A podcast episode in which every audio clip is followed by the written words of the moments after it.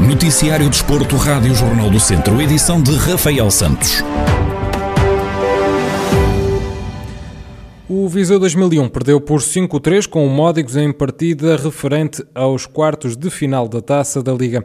Na primeira parte, o conjunto de Sandim colocou-se a vencer por 2-0 com golos de Bruninho e William Carioca. No segundo tempo, o brasileiro voltou a fazer o gosto ao pé e apontou mais dois golos, dilatando a vantagem para 4-0. O Viseu 2001 respondeu com golos de Kiko, Rafa Stocker e Luquinhas, ficando o resultado em 4-3. A 30 segundos do fim, Márcio marcou para o Módicos e matou o jogo em 5-3. Paulo Fernandes, treinador do Viseu 2001, faz uma análise ao encontro e admite que os vizienses têm de estar orgulhosos porque os jogadores lutaram até ao final. Acho que o, que o Viseu uh, esteve sempre dentro do jogo, mesmo quando estávamos ao intervalo a perder 2 a 0. Criámos muitas oportunidades de jogo, de, de, de gol. Claro que, que, que, a experiência, qualidade individual e coletiva do Módicos Uh, obrigou-nos sempre a correr e a jogar em cima do risco. E eu penso que uh, depois do terceiro e do quarto gol, que foi praticamente iguais, falta de comunicação entre o guarda-redes e o último defensor, mas um, acaba por nos deitar um bocado abaixo, principalmente o quarto gol, daquilo que estava a ser a partida. Mas eu penso que logo a seguir no 4 a 1 nós acabamos por reentrar no jogo, senti uma grande confiança, logo a seguir fazemos o 4 a 2 e eh, eu tenho que, tenho, tenho que dizer isto, que hum, acho que os vizienses poderão estar tristes, poderão estar desapontados um, com o resultado, mas acho que têm que se orgulhar eh, da forma como estes, estes, estes guerreiros lutaram até ao final da partida. O Viseu 2001 perdeu por 5-3 com o Módicos e, portanto, está assim fora da taça da Liga. E Diogo Fonseca, jogador de futebol viziense, assinou um contrato profissional com o Braga. O atleta que representa a equipa sub-23 dos bracarenses assinou um vínculo para as próximas duas temporadas, com mais duas de opção. Aos 18 anos, Diogo Fonseca já leva cinco épocas a representar o Braga, sendo que na formação o jovem jogador vestiu a camisola do Académico de Viseu, da Casa do Benfica de Viseu e do Repesenses antes de rumar a Braga. Esta temporada, Diogo Fonseca soma já oito jogos disputados pela equipa sub-23 dos bracarenses na Liga Revelação.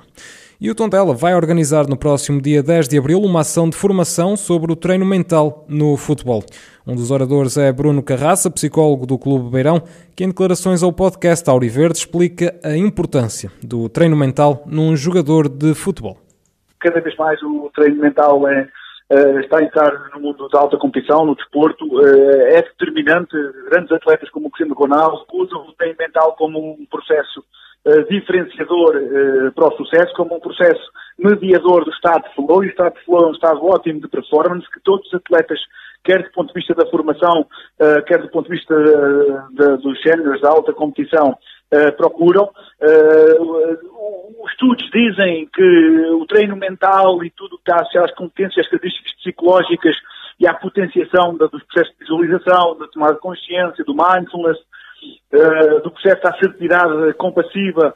O psicólogo explica de que forma o treino mental afeta a prestação de um jogador de futebol melhora, por exemplo, as tomadas de decisão, quer de bolas paradas, quer na relação com, com os árbitros e na questão das, também das lesões e, e, na questão do flow, como, como uh, já, já referi. E, portanto, o treino mental, Phil Jackson, um grande treinador da NBA e, e nas suas equipas, que grande parte do jogo é mental.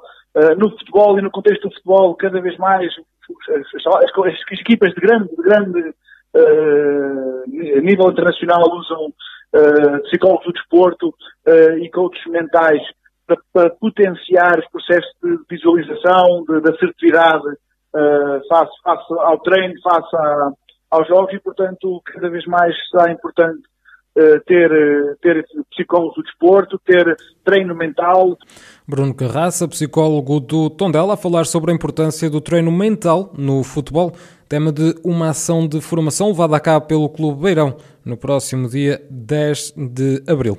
E a equipa feminina da Academia de Handball de São Pedro do Sul vai medir forças com o Núcleo Desportivo Santa Joana em jogo referente aos oitavos de final da Taça de Portugal. A partida está agendada para este sábado às 6 da tarde e Juan Marques, treinador da equipa de São Pedro do Sul, garante que, apesar de já terem vencido o Santa Joana duas vezes esta temporada, o jogo da Taça de Portugal é diferente.